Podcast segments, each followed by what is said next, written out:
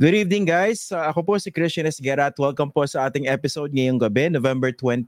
Dito po sa ating Facts First podcast. Lagi po na, tulad po na lagi ko sinasabi, maraming maraming salamat po sa patuloy niyo pong pagsuporta dito po sa uh, ginagawa po natin, no? dito po sa programa natin.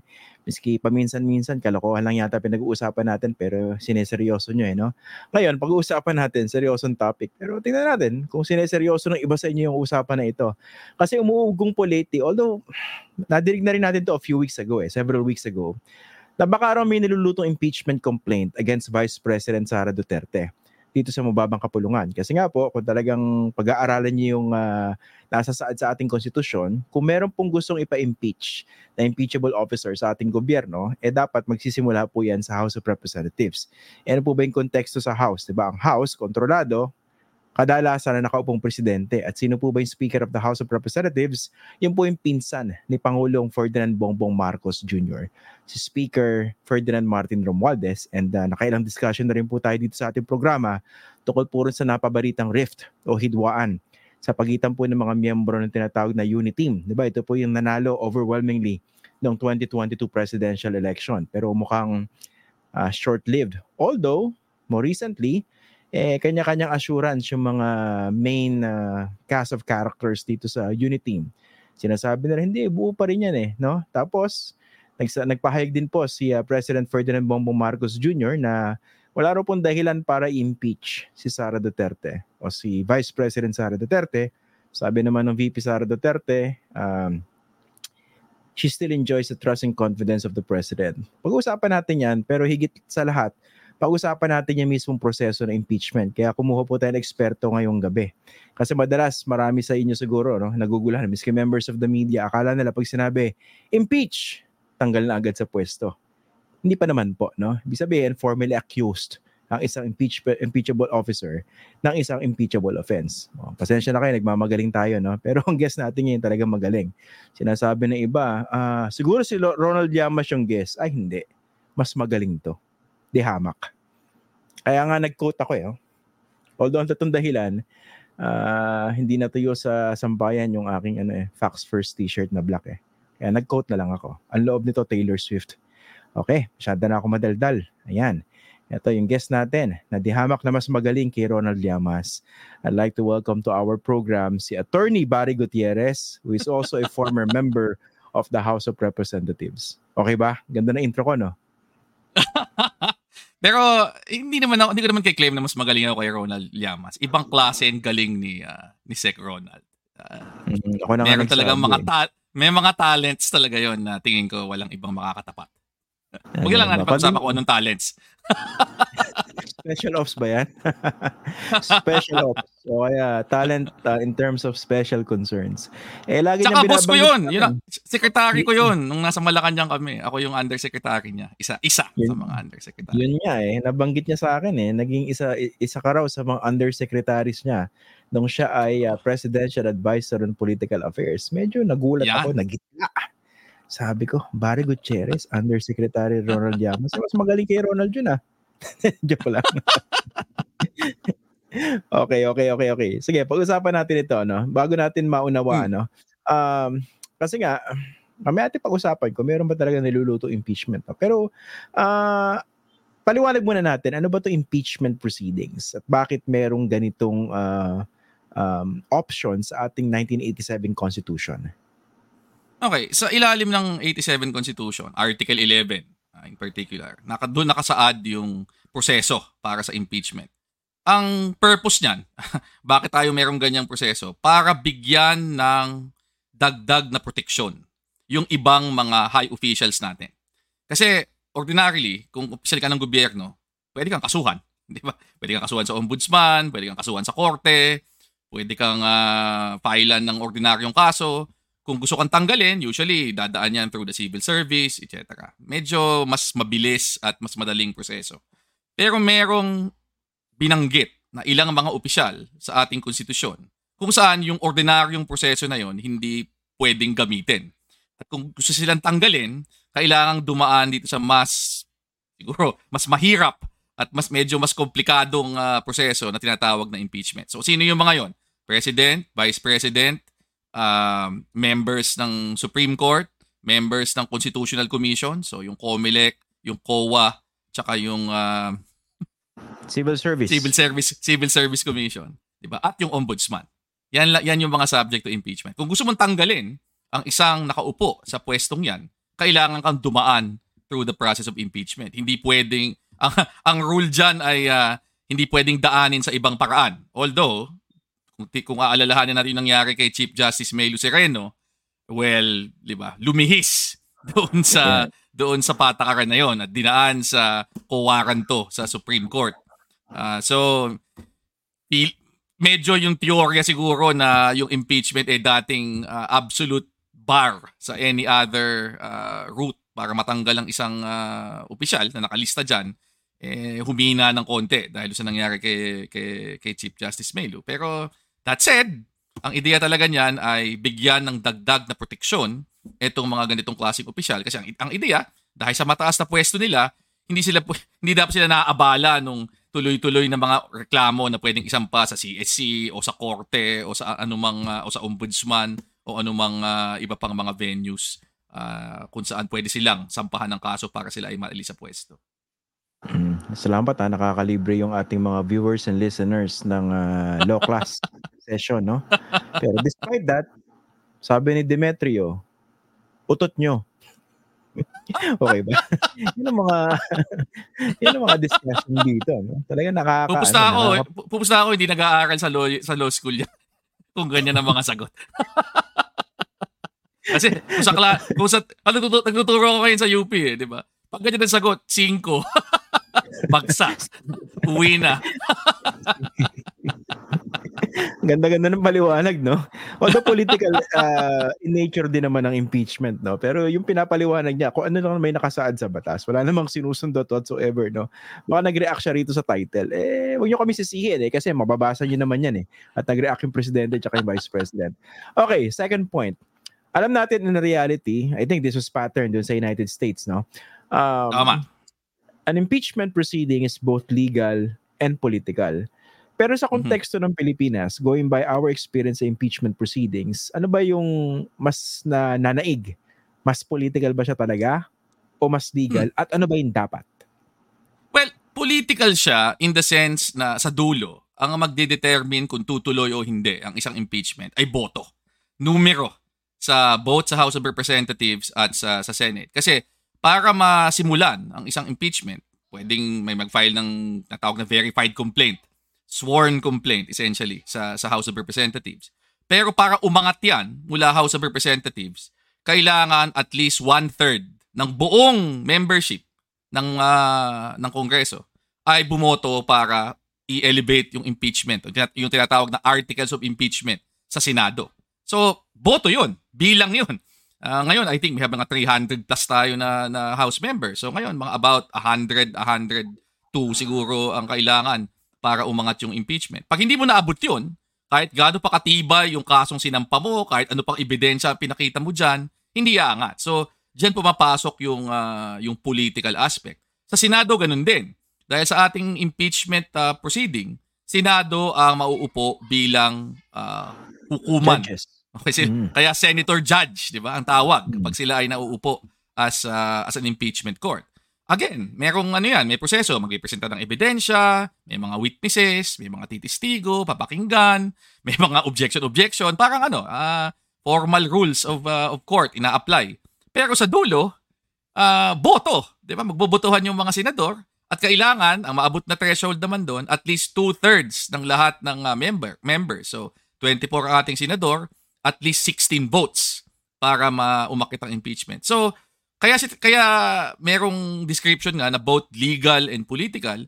Legal kasi sumusunod siya sa mga formal rules, meron siyang presentation of evidence, meron siya actually legal basis. Sa ilalim ng konstitusyon, meron lang uh, ilang dahilan para maging batayan sa pagsampa ng impeachment. Uh, kailangan culpable violation of the Constitution, kailangan treason, bribery or uh, graft and corruption, uh, betrayal of public trust, other high crimes. Yan yung mga yan yung listahan. Kailangan pumasok diyan yung uh, reklamo.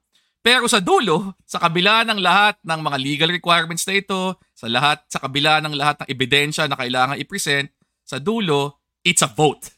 so, diyan Oo pumapasok yung uh, yung political uh, aspect. And besides, both the House and the Senate, political bodies yan eh. Hindi, madami naman nauupo dyan, hindi naman abogado, hindi naman hukom, di ba? So, yung kanilang decision-making process, ano yung kanilang magiging kanilang pagbabatayan sa kanilang boto, hindi necessarily uh, pareho ng pagbabatayan ng isang judge sa sa korte. So, very very diyan papasok yung very very political aspect ng uh, ng impeachment. Ako, uh, siguro ang pinakamagandang quote dito, yung quote ni ni Gerald Ford, dating presidente ng US, nung siya pa ay majority leader uh, ng House of Representatives sa US. Sabi niya, uh, an impeachable offense is whatever Congress says it is. Ibig sabihin, Tama. pagpakilala yon na sa dulo, sa kabila ng lahat ng ating mga legal definitions, sa kabila ng ating lahat ng legal requirements, pag nakuha mo yung boto sa Kamara de Representante, eh, aandar yung impeachment at magtutuloy ito sa isang uh, impeachment trial. Oo nga. Ito pa yung isang realidad dyan. No? For example, mukha naman talagang guilty yung isang impeached uh, official pero syempre nandun yung political aspect so pwedeng i-ignore nung mga bobotong judges sa Senado yung kung ano mang ebidensya ang pinaresent sa kanila, di ba? Because again, at the end Pwede. of the day, it's all about votes. Pero nandun din naman yung political aspect na paano kami public pressure. Pwede rin naman sila Tama. makinig, di ba? Tama ba? Tama. Uh, okay very very political actually ang impeachment in in that sense. Uh, na kasi dahil yung mga bumoboto, kailangan nating alalahanin, elected officials yan eh, 'di ba? Tatakbo yan sa eleksyon. Sa dulo, may pananagutan sa publiko. So, madadal pwedeng madala sila. Pwede silang maimpluwensyahan ng uh, ng public opinion. Pwede silang maimpluwensyahan ng tingin nilang sentimiento ng uh, ng nakararami. So, halimbawa, nung impeachment ni uh, President Erap Estrada, yun, kung ating aalalahanin, yung naging desisyon ng mga senator judges do sa impeachment trial do sa tinatawag dating second envelope, 'di ba? Yung pag yung desisyon na, tang, na, na aalaw bang buksan yung envelope na yon at i-introduce yung ebidensya bilang bahagi ng impeachment trial, yun ang nag uh, yun ang naging uh, uh, mitya para si mag, para magkaroon ng uh, ng EDSA 2, 'di ba? Mm-hmm. So uh, ako, yun ang uh, yun ang isa sa mga pinakamalinaw na ebidensya na kahit merong formal legal process sa sinusunod sa impeachment, napakalakas ng epekto pa rin nung, uh, nung political issues at political uh, considerations sa ganitong klasing proseso. Pero kung sa kung tama yung pagkakatanda ko, nung eventually, uh, sinilit naman yung laman ng second envelope. Wala, naman eh. wala masyadong laman. oh, oh, pero by that time, pero yun nga, by that time, damage done. 'Di ba? Lumab ang naging ang naging ang naging impression ng madaming tao, mukhang niluluto tong impeachment na to ah. ah ganito kaaga. Kaya mukhang wala wala nang ano, wala nang pag-asa dito. Wag na nating hintayin. Mag uh, lumabas na tayo sa kalsada at yun nga, yun ang nangyari. Mm, may ano, magbabasa tayo isa pang bobong comment ngayong gabi, no? Uh, go- go- gossip kings lang daw tayo, no? Ano bang chismis sa pinag-uusapan natin? Wala pa pwede, pinag-uusapan. Pwede, pwede yung Google, na-impeach ba si Erap noong 2000 tapos natanggal ba siya ng 2001? That's a fact. Okay? Meron bang issue yung second envelope? That's a fact. Ano po ba yung mga uh, impeachable offenses na nandun sa ating 1987 Constitution? Nandun po lahat yon. Kaya inay-inay lang sa bubong comment, nakakabawas ng brain cells eh. Sayang naman yung quote ko, no? Bihira ako mag-quote dito eh eh, nasasayang. Okay, ito, number yeah. three point. Pag sinabi impeachment, nagmagaling kasi ako ng simula eh, no? Pakikispawn nga, diba? It's formally accusing someone of committing an impeachable offense. Pero hindi pa siya convicted. Tama. Diba? Okay. Hindi pa. Tama. Okay. So ano yung quantum of evidence required pag sakaling, kung sakaling sumampa na sa Senado yung articles of impeachment, dun po sa mga trolls na hindi nagre-research dyan, ito po yung bintang formal na bintang na nag-emanate sa House na mag-act as prosecutors at ang judges naman po yung, yung mga senador.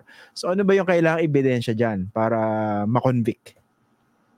Well, 'di ba, ang prevailing uh, uh, belief, ang prevailing doctrine diyan ay dapat proof beyond reasonable doubt. The same standard na ina-apply dapat sa criminal cases. Pero sa dulo, 'di ba? Ito kasi yan eh. Um, pag sinabi mong proof beyond reasonable doubt, tapos mag implement judge, maaaring mas ano yun, mas klaro. Kasi ano yun eh, uh, isang tao na nag-aral ng batas, naintindihan niya kung ano yung mga president, paano nag-decide dati ang Supreme Court sa mga ganitong klaseng kaso, ano yung history ng desisyon sa ganitong uh, sa ganitong uh, situation. Pero sa kaso ng isang Senate sitting as impeachment court, karamihan ng member diyan hindi abogado. O kung abogado man, hindi sila nag-serve as uh, as judges. So maaring merong Sorry, aka- uh, so, sorry, akala ko sayo mo, abogado man pero hindi halata. sorry, go, go ahead, go ahead. hindi naman. Di ba? Pero di ba, kilalanin natin, eh. kilalanin natin na hindi lahat ng abogado, eh, di ba, may karanasan sa paghusga ng uh, ng mga kaso, di ba? Iba ibang ibang ibang skill set naman 'yun eh. Di ba? Parang si Ronald Llamas may ibang skill set. Pero di, di ba? Ito yung uh, yun sinasabi ko. So, sa dulo, kahit na magbigay ka ng formal standard na ito dapat yung sundin nyo, eh, kanya-kanyang ano yan, di ba? Kanya-kanyang basa kung ano yung tingin nilang uh, sapat, kung ano yung tingin nilang uh, dapat nila maging desisyon. Kasi very, very technical yung standard na yon And yung practical application nun sa isang context na hindi naman pare-parehong uh, uh, yung pinanggagalingan, hindi naman pare-pareho yung training, hindi pare-pareho yung background, eh, ibang-iba. So sa dulo, as a practical matter, individual decision 'yan na batay sa konsensya ng uh, ng ng individual senator judge o nung kanyang well kung magiging mas realistic tayo yung kanyang political alignment o yung kanyang pagbasa doon sa political situation. So mas nananaig sa tingin ko actually in, in many cases yung uh, yung political considerations than yung strictly legal ones because of yung nature ng Senate as uh, as a political body as opposed to isang korte. Nabanggit yung conscience, no? Um, may, meron Parang nagduda ka. nagduda ako eh. Consen- conscience detector yata kailangan ng ganun, no? Tulad ng lagi ko sinasabi dito, hindi porke may konsensya ang isang tao, sapat na po yun para makapagbigay uh, siya ng tamang ano, desisyon.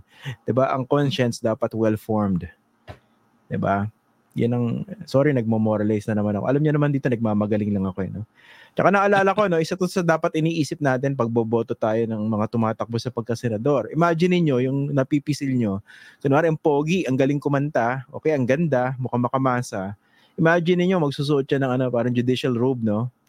Tapos magdidesisyon yan, di ba? Eh kung walang ano, walang kaalam-alam sa sistema at wala pang konsensya, eh yari tayo dyan. Sorry ah, nag-ano lang ako. Hindi ako nag-digress pero totoo yun.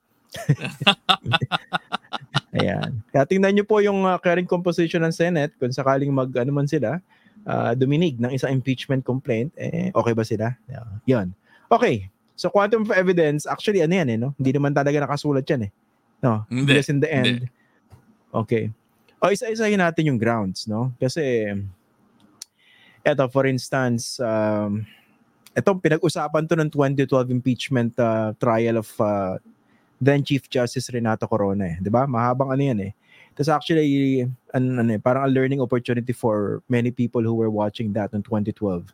And ito, for instance, pag sinabi bang uh, culpable violation of the Constitution, ano ba yun? Merong ginawa na malinaw na lumabag sa isang probisyon ng konstitusyon. Okay. So, halimbawa, may mga may mga uh, patakaran sa konstitusyon, halimbawa separation of powers kung mapapakita na yung isang opisyal lumabag doon. Hindi hindi sumunod dun sa parametro ng kapangyarihan na nakabigay sa kanya at inagaw na niya yung kapangyarihan ng ibang uh, opisina o ng ibang opisyal.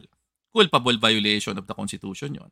O kaya may mga certain restrictions na ini-impose uh, sa mga constitutional officers. Hindi nyo pwedeng gawin to. Kung ginawa nila yon, culpable violation of the Constitution. So ibig sabihin, kung culpable violation of the Constitution ang iyong uh, isasampa o sasama sa iyong impeachment complaint, kailangan may matuturo kang probisyon ng konstitusyon na, at sasabihin mo na sa, sa ginawa ng opisyal na ito, nalabag yung uh, probisyon ng konstitusyon na iyan. At dahil dyan, siya ay dapat uh, i-impeach. At dahil culpable, kailangan malinaw, malinaw yung uh, yung paglabag. Klarong-klaro na hindi nasunod yung uh, tinatakda uh, ng, ng, uh, ng isang particular na probisyon ng ating konstitusyon.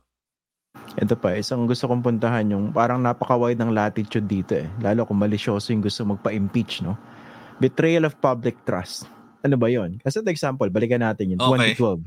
Kasi yun yun, natapos yung impeachment proceedings na yun eh. And I remember distinctly, kinocover ko yun, kinover ko yun from start to end. Talagang sinabi ni then Senate President Enrile, hindi niya papayagan na magkaroon ng walkout. Similar to mm-hmm. what happened in 2001, yung kay Erap Estrada. Talagang tatapusin oh. yun. And natapos uh naman talaga. Pero in the end, hindi naman na-convict si Renato Corona because of uh, graft, di ba? And graft corruption. and corruption. Hindi siya na-convict because of that. Na-convict siya ng mga senador dahil hindi siya nag-declare ng kanyang peso and dollar deposits doon sa kanyang statements of assets, liabilities, and net worth. So I think ang justification doon was, ano ba, correct me if I'm wrong, betrayal of public trust, tama ba? Yes. Betrayal of public trust kasi yung pinakamalawak. Yan yung parang pinaka-catch-all dyan sa listahan ng mga uh, basis for impeachment na yan. Basically, ka- anumang ginawa ng tao na nagpapatunay na unfit siya for office pwedeng maklasify as betrayal of public trust. So, dyan nila sinilong yung uh, failure to file yung accurate na salin, 'di ba? Misdeclaration ng uh, ng salin. Hindi may mga tinago supposedly na mga kayamanan na hindi sinama doon sa kanyang uh, salin. Yun 'yun. 'Di ba? Kasi yan talaga yung broadest na na basis. Uh, anything na sa tingin nung uh, well, impeachment court at nung uh, Congress uh, na magre-refer ng articles of impeachment na renders you unfit for office, okay, ano man yon eh papasok sa betrayal of public trust. So papasok Ibig pwede diyan personal behavior, act, a, a, a, ugali mo habang ikaw ay nandoon, kung abusado ka ba, etc. Lahat 'yon, pwede. Yun nga, so ito yung catch-all sabi nyo. So napaka-wide ng oh. latitude dito. Pero... Napaka-wide talaga. Pero nasusunod ba yung jurisprudence dito sa impeachment proceedings or each proceeding is unique in its uh, in itself. Example, kunwari may bago na impeach mm-hmm. ngayon. Uh, ibig sabihin, formally accused, sumampay articles of impeachment sa Senado. Pwede bang sabihin ng Senado ngayon na ibang-iba yung composition kumpara dun sa 2012? Sabihin nila, ah, susundin natin yung ano, yung parang naging quantum of evidence sa sinunod doon, tapos, ayan, sal and bawal, or it doesn't necessarily apply, katulad nung, kunwari, sa Supreme Court. Hindi ganun yan?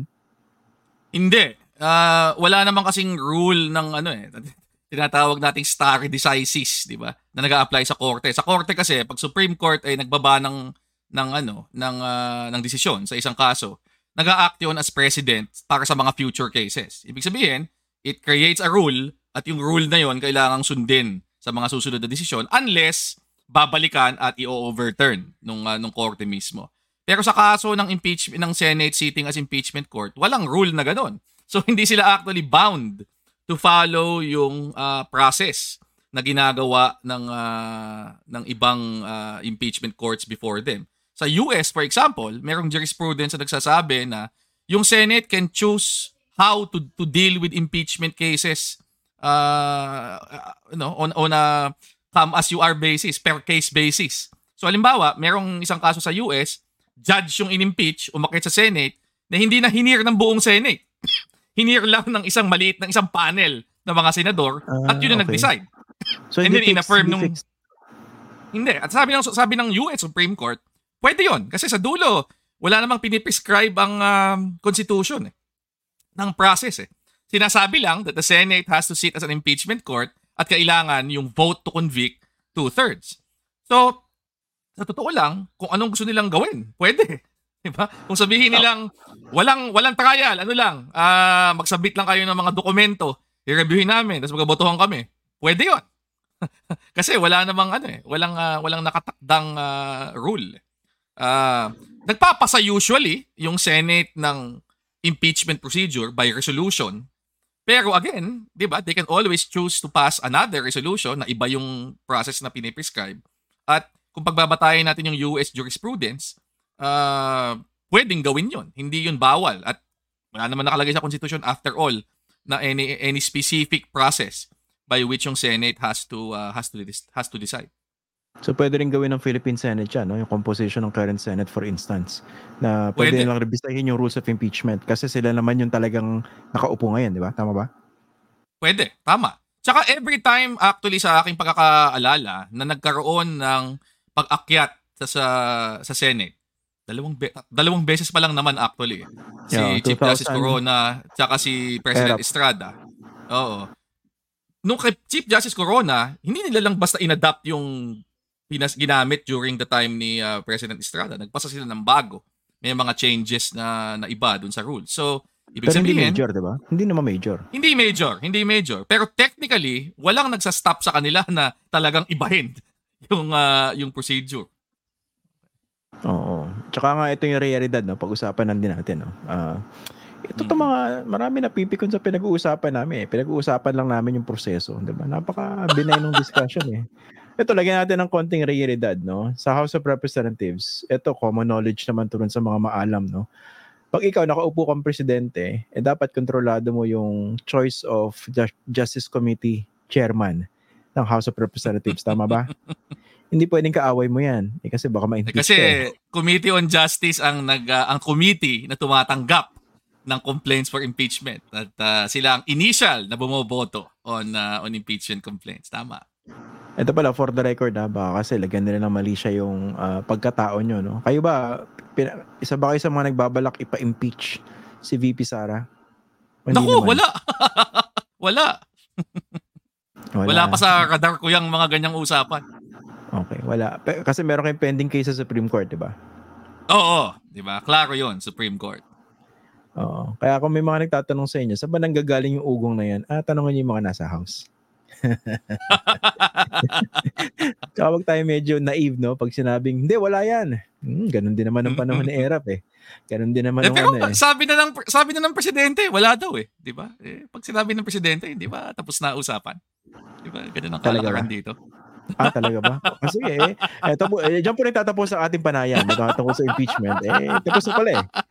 Pag sinabi na ng Pangulo eh. Eh, yung sinabi ng speaker, convincing ba? Eh, lahat naman sila convincing eh, 'di ba? yun naman okay, yun. dyan po Lahat- nagtatapos ang ating panayam. lahat lahat naman ng mga public officials sa ganyan convincing until meron nang gagawing hindi. 'Di ba? Yun yun, yun, yun 'di ba? Okay. Ah, ito, ito. Sige, sige. Ito, ano lang ah, ah, legally, legally, legally ang pag-usapan muna natin. Although again, ah, tulad ng binanggit nyo kanina, impeachment proceedings are in fact more political than legal, no? Pero from a legal perspective, yung ba nangyaring transfer ng 125 uh, million in confidential funds, ano ba yon? The- can that fall uh, under any of the impeachable offenses listed under the 1987 Constitution? Hindi ko masasabi, Academic- although Academic discussion lang to, ah. academic discussion. ang argument namin dun sa aming petisyon ay merong nalabag na constitutional provision, 'di ba? Dun sa paglilipat ng 125 million. Ito nga yung provision which grants the power of the purse exclusively to Congress. At yung provision na nag-govern dun sa transfers uh, to uh, of of, uh, of appropriation to, uh, to, to between between offices. So uh, sa tingin namin may paglabag pero sa dulo, 'di ba? Siyempre, Korte Suprema lang ang makakapagsabi ah, kung ah, meron ng paglabag. Ah, ngayon, kung tatanong mo, pwede bang gamitin na basis yon para sa isang impeachment? Eh, kahit ano naman, pwedeng gamitin na basis sa impeachment. Eh. Kung pipiliin nilang i-frame yon at sabihin na dahil merong ah, nalabag na provision dito, eh, pwedeng tumayo yon at sa basis at sa dulo, ang makakapagsabi lang kung sapat yung basis na yon ay one-third ng members ng House of Representatives. Oo. At saka ang unang ano dyan, di ba? Yung, ah, technically, te- technically, kahit sino ba pwede magsampa ng impeachment complaint against any impeachable of- ah, official? Kahit sino, pero ang requirement, kailangang i-endorse ng isang at least one member of Congress. So, kung magsampa ka, pero wala nag-endorse, eh wala yon matutulog lang yun sa Speaker's office. Pero pag dumating yung ah, pagkakataon na kahit isang member ng House ay i-endorse yung complaint na yon, pipirma siya, ah, ah, eh, kailangan yung ah, ah, paandarin ng House of Representatives. So may process yan. Kailangan within 10 days ikalendar sa order of business. Kailangan within 3 days after uh, ma-discuss, uh, ma- ma-take up sa floor, ma-refer na to the Committee on Justice. Kailangan yung Committee on Justice 60 days. Within 60 days matapos na yung kanyang deliberation. And then kailangan after isubmit ng Committee on Justice yung kanyang report within 10 days mapagbutohan uli sa makalindar uli at mapagbutohan sa floor kung tatanggapin or reject yung ah, ah, report, yung recommendations do sa report ng Committee on Justice. So, Pag- basta merong isang congressman na nag-sign, aandar na yung prosesong yun. Mm, tsaka syempre, responsibility rin ng Justice Committee no, na alamin kung sufficient in form and substance. Tama ba? Substance. Tama. yung tama. reklamo. Ka- Kasi pwedeng sinunod yung template pero sustansya wala. Pero again, yung Tama. sufficiency in, in substance, meron ba nakasulat dyan yung parang ito yung ano, ito yung criteria? Wala rin naman, di ba? Well, Pinagbubutuhan din yan eh. Ron, meron naman tayong jurisprudence na nagsasabi kung ano ba ibig sabihin pag sinabi mo ang culpable violation. Anong ibig sabihin kung sinabing mong ah, betrayal of public trust. Pero sa dulo, judgment call yun eh. Kasi 'di ba, sabihin mo, oh, ina-accusation namin betrayal of public trust. Pero ano yung specific na ginawa na tinuturing nating betrayal of public trust? Eh ngayon, yung, yung determinasyon kung talaga nga ang betrayal of public trust yung sinabing ginawa, bahala ang ano doon. Bahala yung mga members ng committee. Sila magme-make ng judgment na yun. So, technically, guided sila ng mga legal definitions na ito. Pero sa dulo, dahil boto yan, eh, bahala sa individual na determinasyon nung, kung si, nung, ng bawat membro ng, ah, ng Committee on Justice. Okay. Ah, sabi ng isang nanonood sa atin, itong si Sina, Sina dapat ah, Tagalog na lang, mali pa kayo eh. Itong Sina, hindi si Esguera at saka Gutierrez para daw may tama sa utak. Meron po, tama, tama po yung laman ng utak namin. Kasi tama, yung Tama. pinag- pinag-uusapan namin eh, no? Ah, pero kung bobo kayo, eh talagang ano, hindi kayo makakasunod sa usapan. Eh napakasimple na nga ng discussion eh. Ayan. Wala nga tayong pinapa-impeach dito, di ba? Tinanong ko nga siya. eh. Tsaka wala Ako pa ba- tayong pinag-uusapang hindi nakalagay sa batas ah, o sa konstitusyon. Oo nga eh. Oo. Sabi ni Jovi Aguirre, ang galing talaga ni Attorney Barry, parang si Sir Llamas. Pucha, Alam yan mo ang... hindi, seryoso, hindi talaga ako. Ay, ayoko, sorry. Mas magaling si Barry Wait. Pwede bang padala mo sa akin yan? Ipapa-frame ko, 'di ba? Yan na yung ah, tingin ko, yan ang isa sa mga achievement ko sa buhay, 'di ba? Ah, para Ay, hindi. Eh, kasi si Barry Gutierrez, ano yung graduate ng Pisayan eh. Philippine Science eh. Baka naman. Oo, ilan, ilan lang ba nakaka, ano, nakakapasok sa paaral na yun, di ba? Ayan talaga, ma- matinik mo. Ayan. Kaya allergic sa matatalino yung ibang mga nanonood dito eh. parang ano, parang tinatamaan ng holy water pag lumalabas yung katalinuhan sa utak ng isang ba- Barry Gutierrez. Parang ano yun eh, parang Naku! holy water sa isang possessed individual. Ayan. 13th month pay daw ng mga trolls, sabi ni Mila. Ngayon na ba yun? Ang aga naman ng 13th month pay nyo. Wala pang At December ah. Grabe. Oo, wala Ang pa. ah. Buti binigyan kayo ng Tindi, 13 month pay, ah. Okay. Buti pa sila. Balik tayo kasi nakakalibre kami ng ano ng discussion sa inyo kaysa mag-enroll kami sa College of Law ng UP. Ayan. eh hindi naman kami lahat papasa doon, no? So, pinaka wide ang latitude yung betrayal of public trust. Yung other high crimes. Di ba Other wide high na crimes, latitude yan? Wide yan, pero historically and batay sa jurisprudence, ang ibig sabihin ng other high crimes kapag may ginawang abuses of office. So, halimbawa, abuse of authority, o kaya ginamit mo yung kapangyarihan for personal benefit, yan. Yan ang other high crimes. At least, sa jurisprudence. Ah, sa Pilipinas, wala tayong masyadong history niyan dahil wala pang sa akin pagkaalam, wala pang nagka, wala pang impeachment complaint na ginamit yung other high crimes. Usually nagre-revolve sa yun nga, graft and corruption, culpable violation, tsaka betrayal of uh, of public trust. Treason, Bribery ko kung bribery wala meron pa, na. no? Ang Wala treason ba tama dapat nasa ano, nasa state of war ba for this to apply? Ganun ba 'yan? Under criminal law, oo. Yung criminal law definition ng treason, uh, wartime lang pwedeng gawin. Ibig sabihin, kung may gera, tapos doon ka kumampe doon sa kagera ng Pilipinas, yun yung, ah, yun yung ibig sabihin. Pero meron akong mga nabasang opinion ng ibang mga scholars at mga mga tanyag na abogado na treason daw sa ilalim ng constitution hindi tek, hindi necessarily maka-follow ng technical definition ng ah, ng revised penal code pero pwedeng intindihin na anumang pagkiling sa mga kalaban ng ating bansa, di ba? O pag ah, pagtalikod sa interes ng Pilipinas para itaguyod yung interes ng ibang ah, ng isang dayuhang bansa. May may, ganung ah, posisyon. Hindi pa natin Eto. test kasi hindi natin alam. Wala pang nagsasampa ng treason sa aking pagkaalala. Eto, ah, to dito. Ito, hypothetical lang naman. No? Kunwari, ang isang impeachable officer or official, mm, pinayagan na ang isang bansa na kunin ang resources sa ating exclusive economic zone when in fact nakalagay sa ating konstitusyon, again, magmamagaling lang ako uli, yun ay para sa exclusive enjoyment ng mga Pilipino.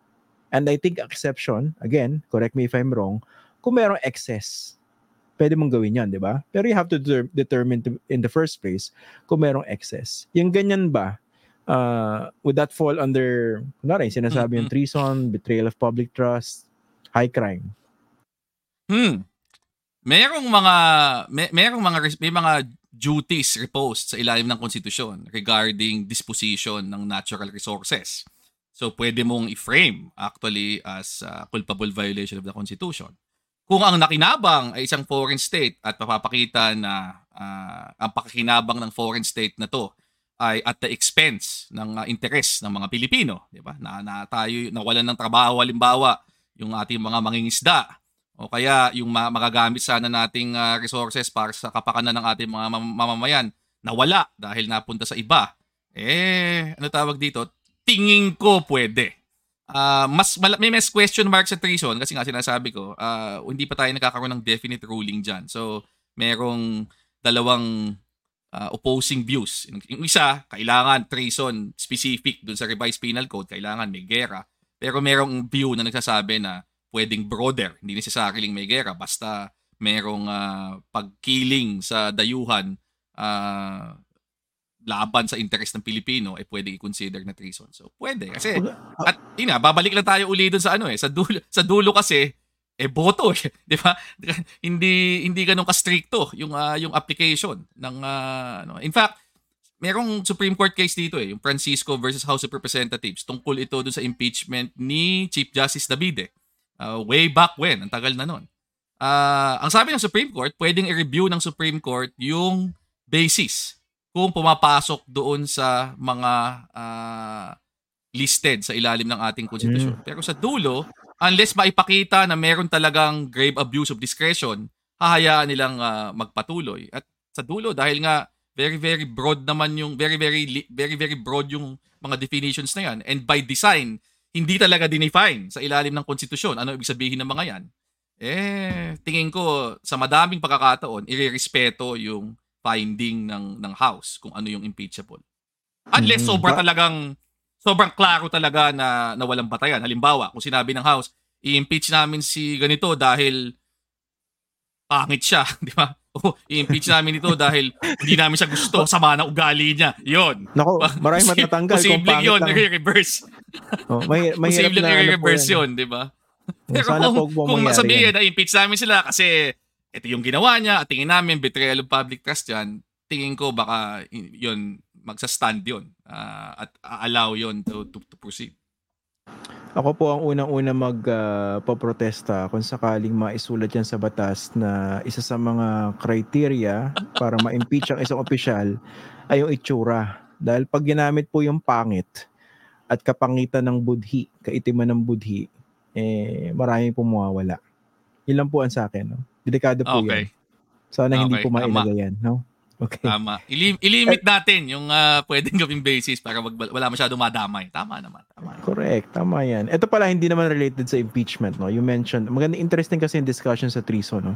Ngayon may mga nadidinig ako mga parang suggestions dahil daw may mga ilang mga Pilipino, iba na sa pamahalaan pa raw, kumikiling sa China at pinoprotektahan yung interest ng China. Uh, at iba ka, natatakot daw sa tinatawag na Manchurian candidate na sana wala naman kasi mukhang hindi naman tayo nagkaroon ng Manchurian candidate ever eh 'di ba? Um, Oo. Ta- tama ba tingin mag- ko tama ka diyan. Tama ka diyan. Tama 'yan. Mm-hmm. Kayo na mag-define ng Manchurian candidate, nahihirapan ako eh. Uh, dapat ba magkaroon specific na batas sa ganyan? I think sa US may something similar na para maiwasan yung mga ganyan. Kailangan ba natin sa Pilipinas yan? Dapat naman talaga bawas, di ba? hindi, pero, uh, hindi, pero yung pagpapromote ng interest ng isang bansa kung saan, kunwari, in the context of the Philippines and China sa West Philippine Sea, yung mga nagpo-promote well, ng Chinese propaganda, for instance. So, uh, wala tayong specific law right now. Kasi sa totoo lang, medyo bago yung uh, uh, development na tinatawag nating parang info war, 'di ba? Na walang actual uh-huh. na gera, hindi kayo sinusugod ng mga sundalo ng kalaban, pero, pinupuno naman yung inyong uh, social media feed ng yung influence uh, operations.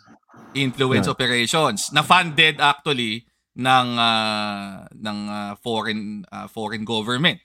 At you know, kung, para lang sagutin ko na yung mga siguradong aangal, madami na mga studies na ginawa dito. madami na nagsulat tungkol diyan, tinrace yung uh, kung saan nanggagaling yung uh, yung ganitong klaseng influence operations at uh, na-establish nga na may mga foreign governments na pumapasok diyan. So dahil bago 'yan, wala tayong batas. Uh, ngayon, advisability na magkakaroon tayo ng batas, pwede naman, pero ang problema, ang, ang, ang magiging problema diyan paano yung definition.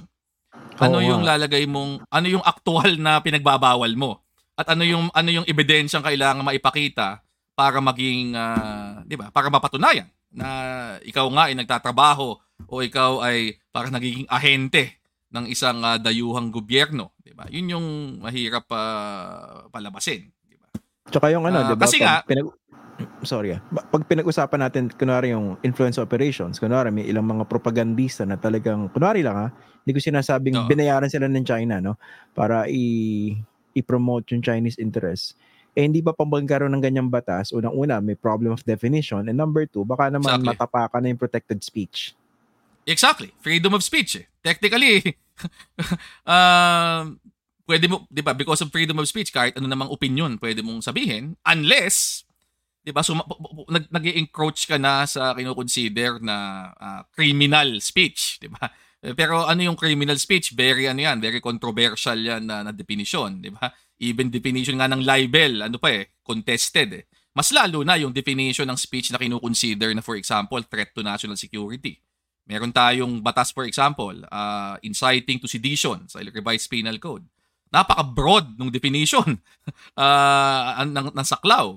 And very controversial yung uh, yung law na 'yan kasi nga ang sa, sa karanasan sa ating kasaysayan sa madaming pagkakataon kapag hindi gusto nung nakaupong administrasyon yung sinabi mo eh kakasuhan ka, di ba? ng ng inciting to sedition. Nangyari yan nung panahon ni Gloria Macapagal Arroyo, nangyari yan nung panahon ni uh, unang Ferdinand Marcos na, na presidente at marami pang iba, di ba? So uh, very ano yan, very very very difficult at very sensitive na, na area na, na napapasukin.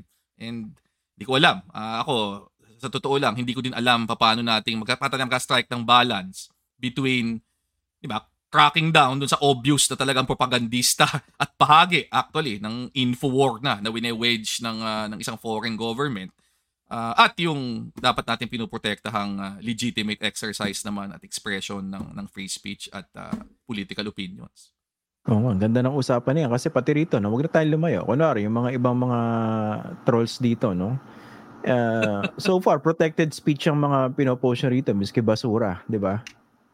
Kasi nga, may pera Tama. sa basura, di ba? Oh. So protected speech yan. Ako, ako mismo, I'm very worried doon sa mga proposals ngayon sa House tsaka sa Senate yung maglabas uh, ng batas against fake news, quote-unquote. Isa po sa mga proponents noon, yung kagalang-galang na Jingo Estrada. Eh, unang-una, sino ba magsasabi kung fake news ang isang ano? Sinong arbiter noon, di ba? Yun ang nakakatakot Tama. eh. Oh. Kunwari, pag sinabi Tsaka, mong pangit yung isang isang public official, is that fake? Eh, di ba, beauty is in the eye of the beholder. I mean, ridiculous example yan, pero uh-huh. nakakatakot, di ba? Yung legal route na yan. Tama.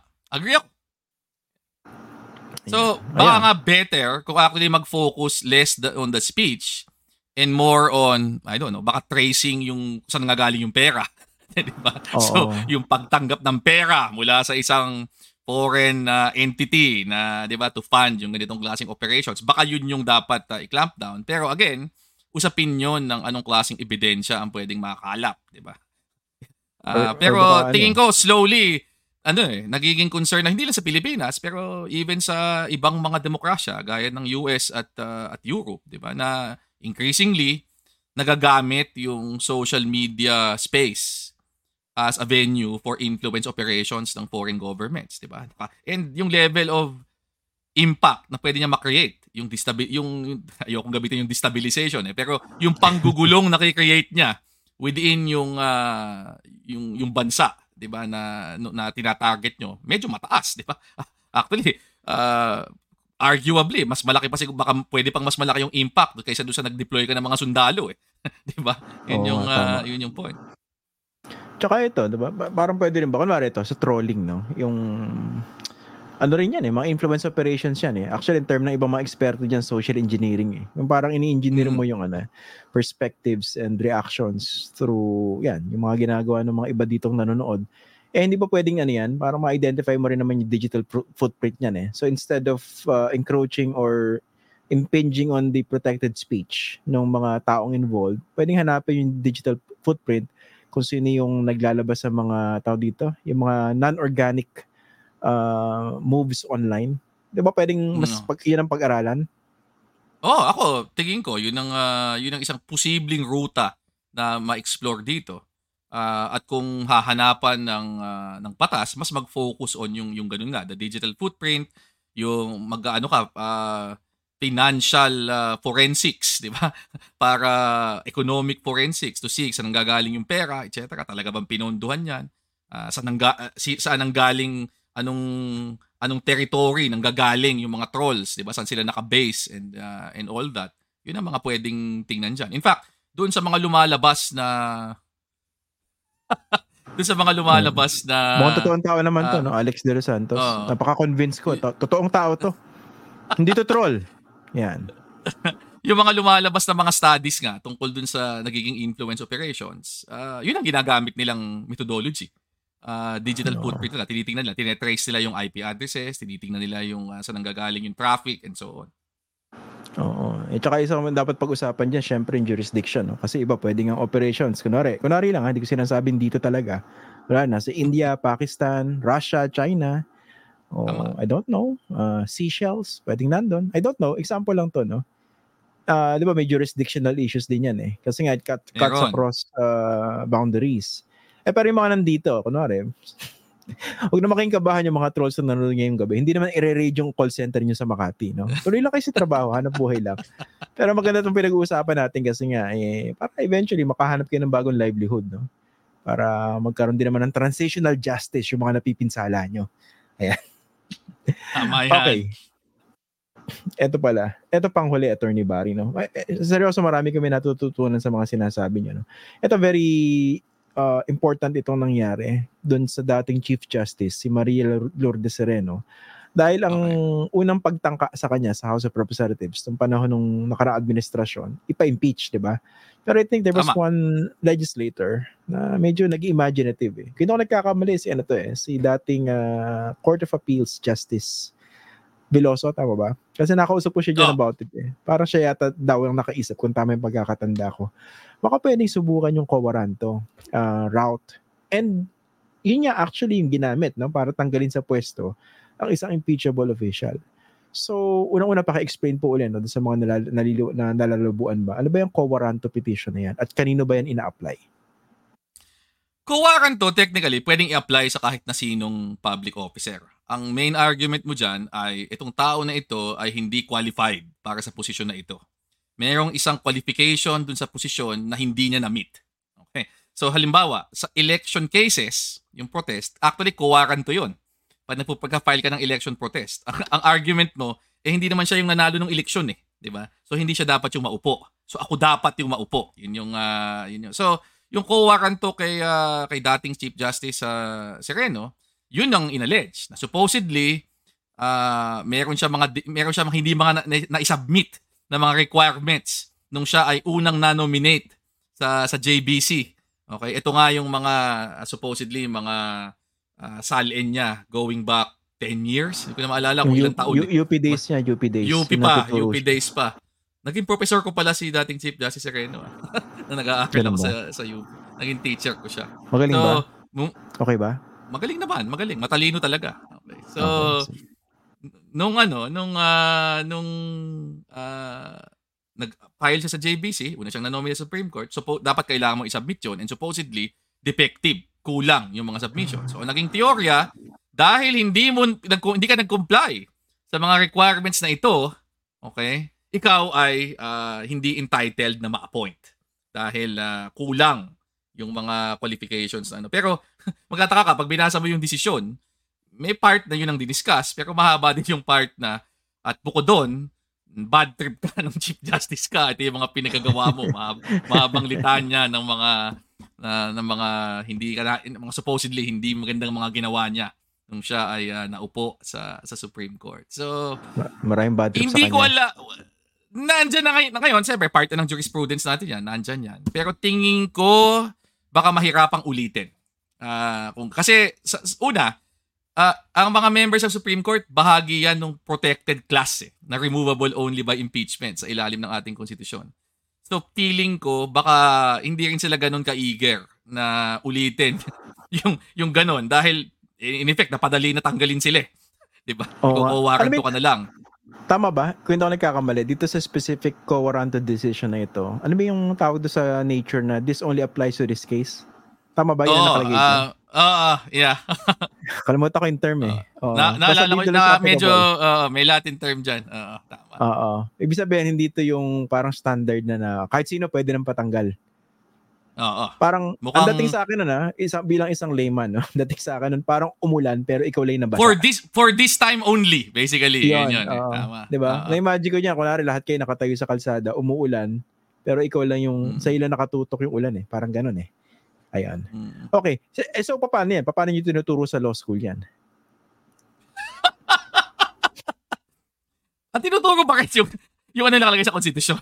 Pero, pinapanote na ito yung nangyari sa kaso ni uh, ni Chief Justice Sereno, 'di ba? So ito yung naging justification, ito yung naging basis, 'di ba? Tapos didi-discuss. Uh, very interesting actually pag di-discuss mo yan sa mga estudyante dahil siyempre may sarili silang opinion. Nab- nabasa nila siyempre yung nakalagay sa Constitution, nabasa nila yung mga dating pronouncements ng Supreme Court, tapos biglang may ganitong uh, desisyon. So interesting yung kanilang perspective kung uh, well, comments sila on yung reasoning, comments on uh, ano ba ang implications ito sa ano. So, ganun. Uh, so, hindi siya hindi siya didiscuss na ito na ngayon yung patakaran. Didiscuss siya as ito yung rule as we as established as as we understand. Ito yung nakalagay sa konstitusyon. Pero may ganitong kaso, so 'di ba, kailangan nating intindihin, 'di ba, as part of yung uh, jurisprudential history natin. 'Di ba? Ganun yung uh, ganun yung style. Eh, pero ganun, ganun 'yun eh, 'di ba? Uh, ito tulungan tayo ni LDG no. Tama ito 'yan no, pro hac vice, na. Pro Hawk Vice! Tama, galing. Ayun, term, oh. Iba talaga Ayan, si no student no? siguro. O, o lawyer. Baka, Ayos. Oh. Galing. Ito, ito na-curious ako, kalokohan lang to. Na-imagine ko, no? Kunwari, tinuturo niyo yung impeachment proceedings, yung ganyan-ganyan sa, sa, sa law class. Kumbaga, ito lang yung mga pwedeng ma-impeach. Kumbaga, very impassioned kayo. Pero pagdating dun sa... Uh, pero yung kay Lourdes Sereno, ganito eh. Parang mabilis. eh. Parang dinaanan lang eh, no? Kasi mahirap eh, ano naman yan eh. Yan ang the exception that proves the rule, di ba? Kung ano man ibig sabihin doon, di ba? Oo. Hindi ba kayo natatanong ko? Na, na, na, naituturo nyo ba yan sa, sa school? Na, nagkaroon ako ng mga discussions on yan specifically. So, hindi ba na hindi ba nagtatanong hindi ba nagtatanong ibang ano, ibang mga estudyante noong time na yan? Eh definitely madaming tanong. Eh, pero yun naman ang ano eh, yun naman ang uh, yun naman ang value ng nasa law school ka eh. Pwede kang magtanong, di ba? Pwede kang uh, umintindi at uh, pwedeng pag-usapan ang mga Supreme Court decisions. Uh, mm. Nag-iiba ba yung commitment to na, na, nag-iiba ba yung level of uh, being convincing nyo pag pag ito hindi ni-discuss medyo hindi naman di ba? Sina, uh, hindi naman di ba? Parang uh, pinipresent ko as uh, as the court presented it di ba? Pinag-uusapan ng mga ng mga estudyante. May mga kung may mga nagdi-disagree di ba? May mga may mga may mga nagdi-disagree may, may mga violently magdi-disagree. Ang sinasabi ko na lang isipin na lang nyo pag panahonan nyo do better. Di ba? Yun naman ang gusto natin, di ba? Uh, laging yung susunod na henerasyon does better, di ba? do better. Ah. Ayos yan ah. Do better. Pang ano yan ah. Pang Gen X yung mga ganyang advice ah. Do better next time. No? Kasi nga, technically, eh, ang interpretation naman ng batas ay kung ano yung huling sinabi ng Supreme Court, di ba? Eh, yeah. Hindi naman lagi, di ba? May mga pro-hack beaching nga eh. Di ba? Pwede lang sabihin oh, na, hindi to magi establish ng, pres- ng president. Oh, di ba? Yun yun. Uh, uh, para para okay. lang sa kasong ito to. Ayan. Ayan. Okay. Uh, sabi ng iba, uh, ayan. Tuwan-tuwa yung iba sa tawa nyo. Ayan. Natutuwa sila sa tawa nyo. Infectious daw, infectious. Pwede bang gawing ringtone? ringtone? okay. Anyway, Attorney Barry, maraming salamat for joining us. Ha. Iba talaga pag matalino kausap natin. Eh. Hindi nagtatali-talinuhan na. Hindi matalino si Attorney Barry Gutierrez. Matagal ko nang kakilala yan. Eh. Yeah, nalaman kong Pisay pa, lalo ako nabilib eh. Yan na lang, ikaw na lang lagi nating ano, invite, no? Ayan. Mas magaling kay Llamas to. Hindi, Okay, asa Barry. ko sa iyo, magaling 'yun, 'di ba? Kaya Ako- hingi, ako hingi ako nung ano, nung ano, nung screen cap nung pinadala kanina na singgaling ko si Ronald. Ipapa-frame ko 'yon, nalagay ko sa bisina ko. Hindi, convinced pa rin ako. Mas magaling ka kay, ano, kay, kay Ronald Llamas. So, Talaga naman, Okay. nagkabulahan tayo dito ha. Sige. oo, sige. Okay, Tony maraming salamat. Maraming salamat for joining us, ha? Maraming maraming salamat. Thank you. Ren. Thank you. Thank you, Sige. thank you. Yeah. Yan, si Attorney Barry Gutierrez. No? Nakalibre tayo ng ah, lecture sa kanya. No? Ganda ng mga diniscuss niya. Iba rito napipikon eh. Masyado naman kayong ano, ah, affected. Kung napansin nyo, hindi natin masyadong pinag-usapan yung kung dapat ba ma-impeach si VP Sara Duterte o hindi. Di ba? Kasi ang intention ko talaga sa episode na ito, mapag-usapan natin yung proseso ng impeachment kasi ang dami-dami naguguluhan. Ba? Miski sa ibang mga journalist, eh, akala nila pag in-impeach, ay tanggal na sa pwesto yan. Hindi po, totoo yon. Pag sinabing impeach, they are being formally accused of committing an impeachable offense. Yun yun. At dadaan pa po sa proseso yun. Nga lang, yung prosesong yan, nagsisimula yan sa House of Representatives. At dahil political po yung nature, in large part ng isang impeachment proceedings, importante na mabait sa iyong leadership ng House of Representatives. Kasi walang impeachment proceedings na gagalaw kung hindi ah kung hindi galit sa iyong ano. Tama ba yung sabi ko? Yun nga. Kailangan kakampi mo yung mga nasa house para hindi gumalaw o magkaroon ka ng kahit anong impeachment complaint. Di ba? Oh, at pag natapos yung impeachment complaint na yan for instance sa sa House of Representatives itatransmit na yan doon sa Senate na uupo bilang impeachment court. So yung mga nakaupong senador ngayon, imagine niyo naka-judicial robe yan. Bagay ba? Kunwari, sino ba yung mga nandyan ngayon? Lauren Legarda, ah, yung magkapatid na Cayetano, Nancy Binay, Francis Tolentino, JV Jinggoy, Joel Villanueva, Mig Zubiri, Angara, Cynthia Villar, Lito Lapid. Oh, Nagkaroon na experience siya noong 2012. Sino pa ba? Robin Hood Padilla. Oh. Rafi Tulfo. Di ba? Bagay ba sa kanila nakarobe? Kung sakasakali lang naman. So, kaya nga, ah, sa susunod, kunwari, magkakaroon tayo uli ng, ano, ng midterm election sa 2025. May ilang mga senad, may mga tatakbo naman sa pagkasenador. Eh sana isipin niyo mabuti, ah, sa pagpili niyo ng isang kandidato sa pagkasenador, isipin niyo yung mga trabaho ng isang senador. No? Kaya ba niya maging impeachment court judge kung sakasakali? Hindi pwedeng porky pogi lang o mukhang mabait o mukhang relatable. Okay na. 'Di ba? Ayun. Okay ba? Mhm. Sige. Okay na. Sige na. Magandang gabi. Napakahaba na ng discussion natin. Umabot na tayo ng isang oras. Okay. O sige. Maraming salamat po ah. Kita-kita po tayo ulit bukas dito po sa Facts First. Ako po si Christian Esguera sa Team Replay at sa Team Delay. Maraming salamat sa inyo. Ay sana naging educational para sa ating lahat ito pinag-usapan ngayong gabi.